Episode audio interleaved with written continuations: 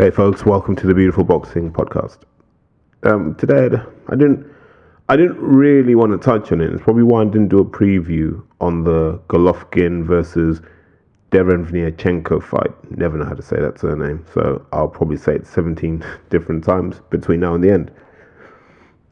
But I think last night's fight probably anchors a lot of what's right and what's wrong in boxing and through that, maybe we can understand who and what we really are as fans. So, as a boxing fight, it's a fight that no one really wanted. Golovkin at 37 just wants big names to anchor his career. That's all he wants. Having to fight someone like Sergey Derevyanchenko, at some point I'm to learn how to say this. I've got nothing to read, unfortunately, so I can't read. I just, I, am writer Darren. I might just call him Derren Brown from now on. But essentially, it's a fight that no one really wanted. They'd both rather have had easier routes to where they want to get to. You know, Sergey, as we're going to call him now, because it's always easy to take a title when you don't have to fight Golovkin, the guy that can't be stopped. And for Golovkin, it's like, I'm probably going to take a few hard shots here because he's from a similar boxing school to me. So it's as close to mirror image as you're going to get because you know, the guy that iced Danny Jacobs, always forget his name, Pirog, Dmitry Pirog. Got it. He, no, he never fought Golovkin, and that's one of those what if they'd fought at that sort of time. So they have a fight, and when I look back on that fight, my question actually is, where's it gone wrong for Golovkin? Because I genuinely think the Golovkin that fought Willie Monroe or Dominic Wade might have won this by stoppage. Or maybe he wouldn't have. I don't. And it's tough to tell because Golovkin has so few benchmark fights. The challenge of the middleweight division is essentially this. For Golovkin's generation of activity, maybe not generation age wise, but generation in terms of activity, it was pretty mediocre for the most part. So, Willie Monroe, Dominic Wade, Curtis Stevens, these are kind of all guys that were floating around between weights, right? They weren't really sure what weight they were. You can, and then you had the guys like what I call the the kind of gatekeepers to the gatekeepers. Your your Matt Macklins, your Martin Murrays. Uh, I think he had a Daniel Geale in there as well. And then just the guys that he brought up to slaughter, like Ishida, and so Golovkin's got a lot of mediocre opponents on his record, and I measure med- mediocrity simply by this. None of those guys really went on to do anything. But then there came that point where he had to step up because people were saying we need to get our money out of Golovkin. And when he stepped up against a guy like Danny Jacobs, and Danny Jacobs is by no means a monster, it was a struggle. When he stepped up against Canelo, who had very few of the advantages that Golovkin supposedly had. He struggled twice. But then, in this phase of the, his career, what Golovkin's also done is he's managed the mileage on his body because he'll have a really intense fight, like a Canelo. Then he'll have a Steve Rolls type of fight, which is meant to just be a, like a like a run out. Just you know, pick up your money, sustain very little damage, stop the guy, and he's struggling to do that. And it's not as easy as saying Golovkin's shit and he was overrated as this and the third. The fact is, the man is 37 and has a style that means you just accumulate mileage. And if you look at, so I speak from experience. I know the punches. I go back. I, I have a friend called Anthony Small. Well, we were friends. I haven't seen him for a few years. Um, if you Google, you can understand why. But Anthony Small was a kind of guy that if he hit you, you stayed hit. He he could hit far harder than his weight would suggest. He was he was a just a guy you didn't want to be in. With. He was fast. He could punch hard. You know, these were hurtful shots. But when you're young, they don't hurt as much. And I can remember knocking about with him in my 20s, and we do rounds, and he'd hit you, and you'd be like, that's all right. You'd wake up the next day, your jaw would click a bit. You know I mean, you might be a bit tender around the cheeks, but you'd be okay. And then 10 years later, maybe nine years later, when you're doing that same work with him, it all just hurts a bit more because it's almost like you've used up your physical overdraft in your earlier years. And these punches all hurt a little bit more. It takes a bit more resilience to get through some of these things. And eventually, you really start feeling the punches. And it, it's quite disheartening. And it's disheartening because you're like, these punches never used to bother me. And then you go, damn, I never used to get hit by these shots. And that's what you're seeing with Golovkin. There was a body shot in the fifth round that Golovkin got hit with. And it was when you saw him recoil in the same way he did in that Brook fight. And, you know, we haven't touched on that Brook fight, but we might have to. And he took a left hook to the body. And what what was impressive about the, the setup for that was Derevyanchenko, wrong again, touches him. Just just a, just a throwaway left hook to the top of the guard. So Golovkin's expecting something else to come. So he's distracted. And then he's found a way to the liver all the way around the back of. He's almost gone around Golovkin's elbow seven times and just found the liver. And you can see that took everything Golovkin had in that moment to resist going down. And fair play for the courage and the strength. But a few years ago, Golovkin would have walked through that. And that's just age. That's just being 37 and having the mileage that Golovkin does. You know, that's where he's at now. He's at that place where he has to knock people down or knock people out, but he's going to have to ship so much punishment doing it to the point where if you have a Canelo type chin, you just you're going to massacre Golovkin. Anyone who's got that kind of chin and can throw punches and bunches as a combination puncher with a reasonable degree of power, you're going to hurt Golovkin. I don't take any joy in saying that because I understand how painful physical decline is, man. I live with it every day, and I can understand why guys start to, you know, talk to doctors about, you know, various potions and combinations and IV drips and stuff. I understand where that comes from because you look at yourself and go, I don't want to go out like that.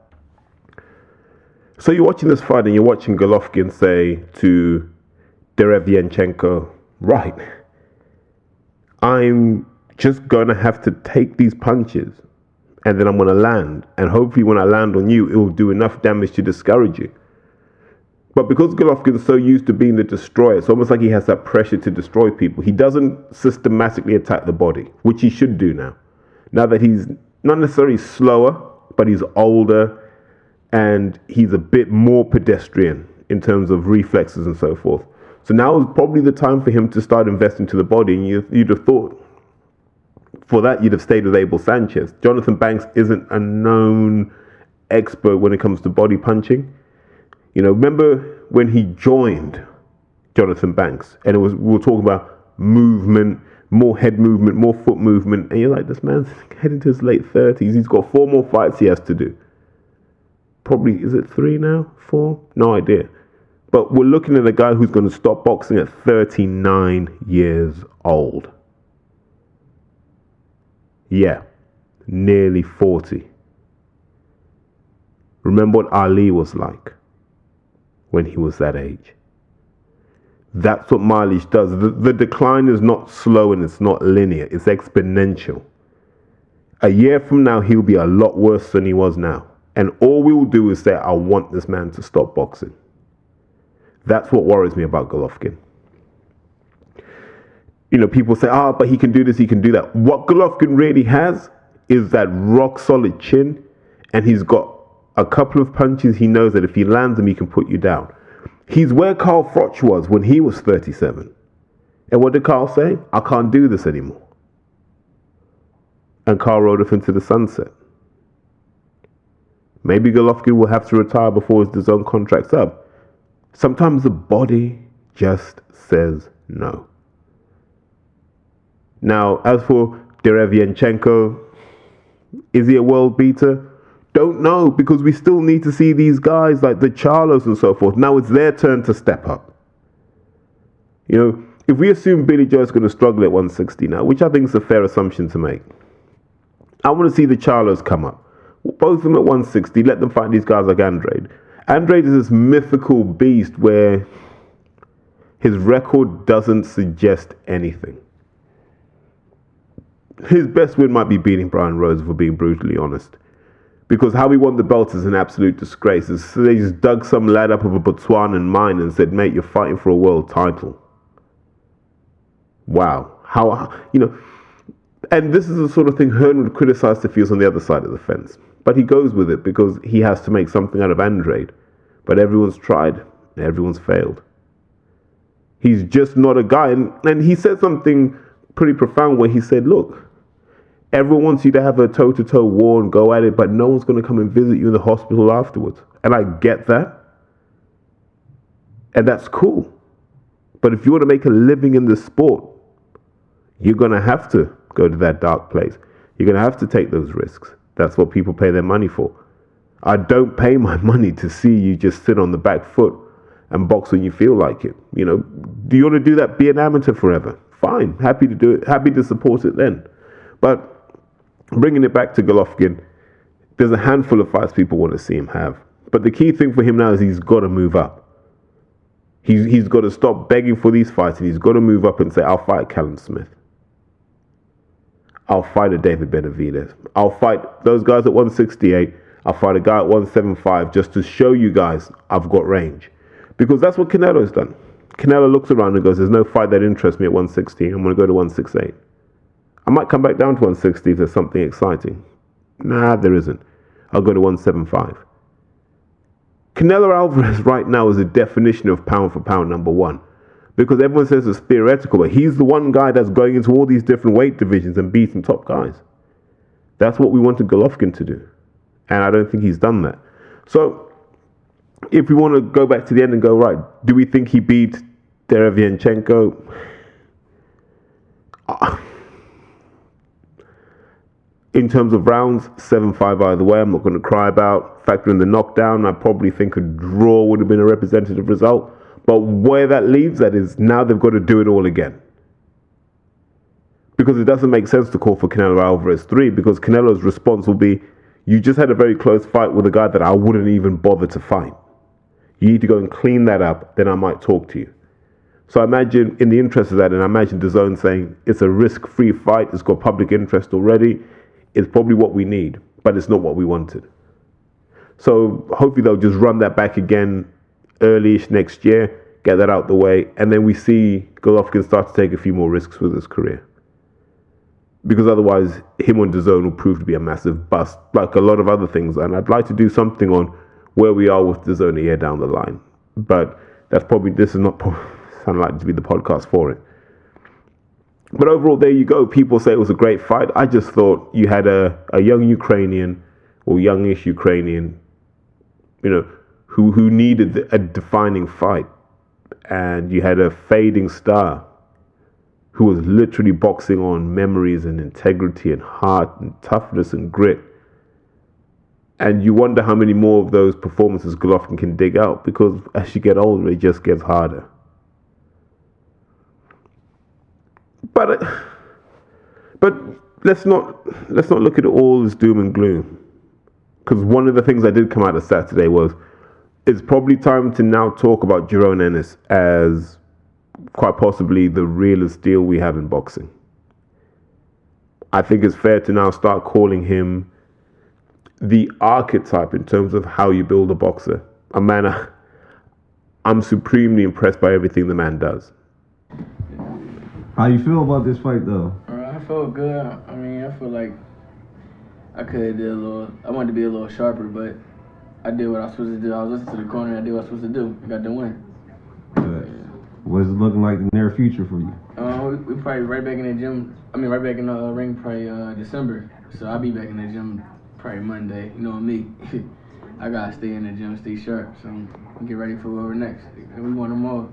Well, you know you're in a hot division. Yeah. Any specific names you want, to, you know, aim for? Any, any, everybody. I don't care who it is. All the champions. Anybody in the top ten, top fifteen, even at 140. Anybody. You think about 140? Yeah. Anybody. Anybody right now. Yeah, dude. Boots Ennis. He took on Demian Daniel Fernandez. Fernandez tried. It's nothing to do with Fernandez. Boots Ennis was just simply too darn good.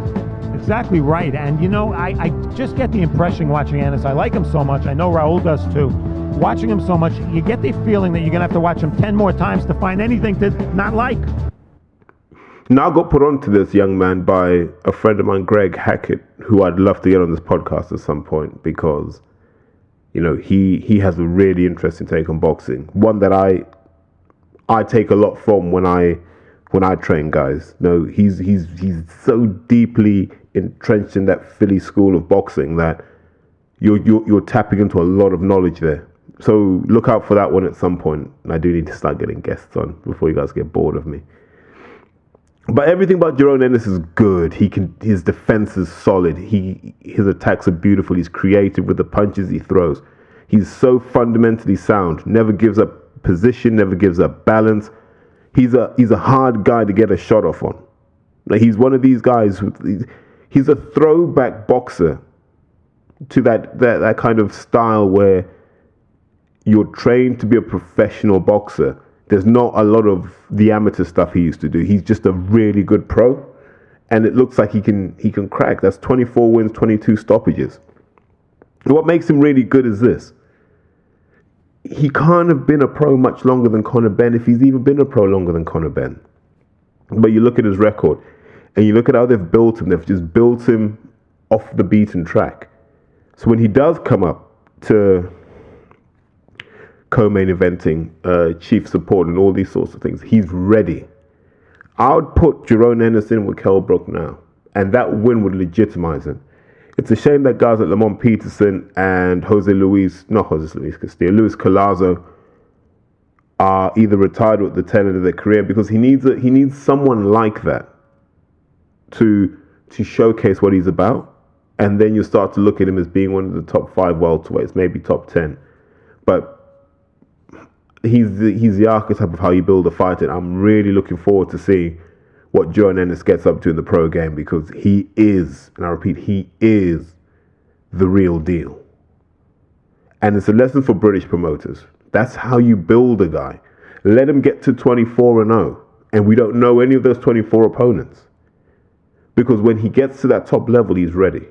You know, people made fun of Wild and they said he fought 32, 33 bums. But I tell you this for nothing. Wilder will not be found wanting at the top level. Whereas if you look at guys like Joshua, who were fast tracked to the top, struggled. DeGale, fast tracked to the top, struggled. And it's a real British thing where we have no sense of development. You know, we have no sense of.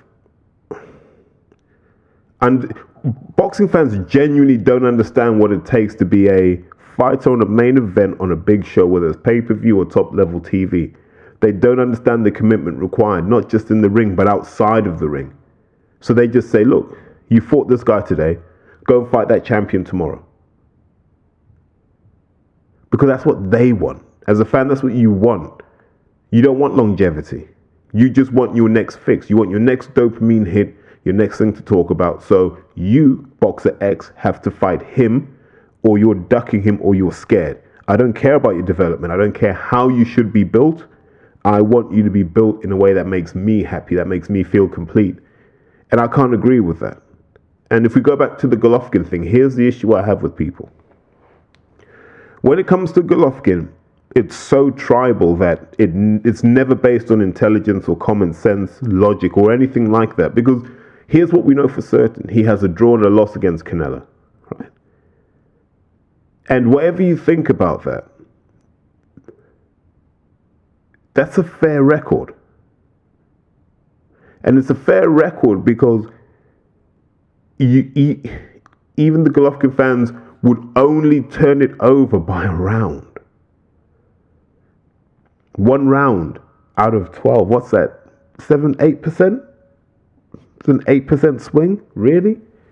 and and that, that that gives them all this fuel to be angry and it's become so tribal that it's not really about people being intelligent it's about people just saying this is the line that i hold and i'm not changing it for anyone because i'm right and everyone else is wrong And it's very toxic for boxing. Because here's the reality three people get to decide who wins the fight. What I think happened is irrelevant. What you think happened is irrelevant. Because by the time you even talk about it, the fight's done. People bleating and people trying to rewrite history, I promise to God, I'll save you the effort.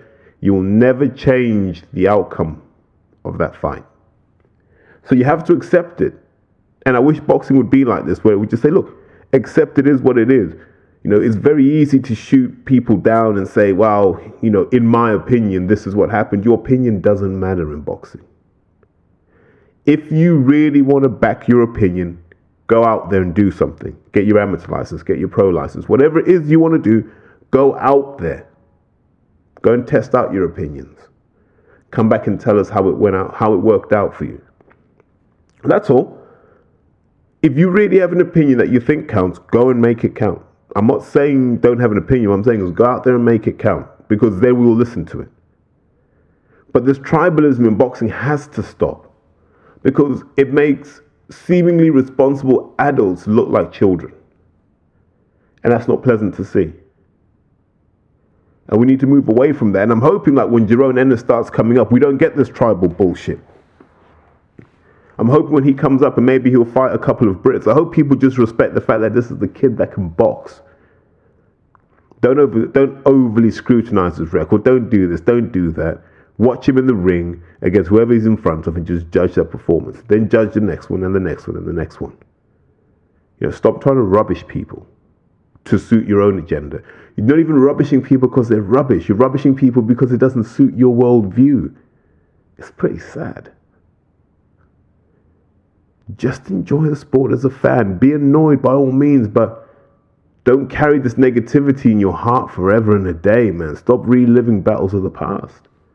Just move on. I think that probably touches on everything I wanted to say today. But what I did want to do is I wanted to sign off. Normally I'd sign off with, you know, cool connections, Om de l'Est as my outro. But I just wanted to sign off with something that I heard Eddie Hearn say. And as you well know, I'm not often his biggest fan. But here's a time when I, I have all the time in the world for Eddie Hearn. And if he can make good on what he's identified as a major failing in our society, if he can make good on it, if he can take some of that money he makes from us fans and make our society better, then it's on him now because he's identified the problem. Let's see if he can find the solution. But I just want to leave you with this clip because I thought it was a pretty interesting clip. I think it's important to tell. Yeah, go on. Is I was on the train, the tube from Hammersmith to Liverpool Street the other week. I was actually with Frank the Tank, and I walked past. We walked past probably eight kids, and I reckon they were about between the ages of 13 and 15. And one of them's looked at me, and obviously he sort of thought, hmm, know that geezer.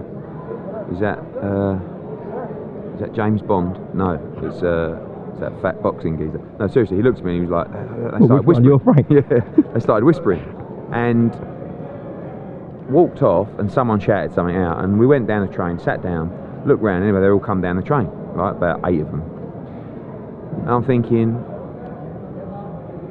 wouldn't it be embarrassing if you got mugged by a couple of 14 year olds? so anyway, one of them comes up to me and says, uh, is you a millionaire? I said, sorry? He went, is you a millionaire? I went, uh, yeah, I'm actually, mate. And he went, you ain't a millionaire. I said, why? He went, because you's got an iPhone 6. I said, so if you got an iPhone 6, you can't be a millionaire. He said, no, if you was a millionaire, you would have an iPhone 10. I said, okay, nice one. He went, and what is that watch there? Is that the one you was wearing? Yeah. This is a gift of my good friend Anthony Joshua. And I said, it's Audemars Piguet. He went, if you was a millionaire, you would have an AP. I said, yeah, that's an AP, mate. Anyway. So anyway, I just started talking to him. I said, where you boys been? Oh, we've been at the uh, the centre. I said, what's the centre? They said, oh, it's where, where you go when you get kicked out of school. So I said to him, so what happened? He said, well, we got, I got expelled from three schools, another kid, I got two schools, I got four schools. I said, and what'd you do at this place? Nothing. He said, they put us in a room, and like every hour or so, they'll walk past, they'll give us some work to do, they'll walk past and check we're doing work, but like we ain't, we don't even bother doing work, we just sit there and like, we just mess about. And I said, do you think you're going to achieve anything doing that? He was like, "What do you mean?" I said, "Well, shouldn't you actually do some work, try and get some knowledge, and try and better yourself, and maybe get a career?" He said, "Do you think people give a fuck about us?" I said, "Well, it's up to you, isn't it?" He said, "No, no." He said, "We ain't got no choice." He said, "What chances have we got? People are giving up on us." And I was just talking to him, thinking, "Wow, you have no chance, do you?" I mean, one, your attitude's all wrong, but two, you've got no one to inspire you. You've got no one to teach you. You've got no role models. You've got, you know, obviously you, you haven't got the parents who are trying to give you that knowledge and that drive. And, and what are your options in life? You know, you imagine being in that position. It's impossible to get motivated. It's, what, what, what can you turn around and say, oh, yeah, well, what I'm going to do is I'm going to work really hard in this, whatever they call it, detention centre, and then I'm going to go and get a job as a trader in the city. I mean, it ain't going to happen, is it? Let's be honest. Mm. You're going to come out there, and any employee that looks at you is going to see you've been expelled three times from school, you went to a youth detention centre. How on earth can you make it something of yourself? And I just found it fascinating to talk to this kid, and it was like, you know, he sort of he, he just he resented everything society you know just and it was like basically the only thing i can do is sell drugs or running in a like that's my only chance to make money and you know like you start thinking i don't blame you you know as, as bad as that sounds like and obviously shouldn't look to do that but when you have no hope and no future and this is where i feel like the government and this is maybe one for another interview are failing young people so badly because where is the support where is the inspiration? Where is the opportunities? And a lot of it, I feel, comes from sport.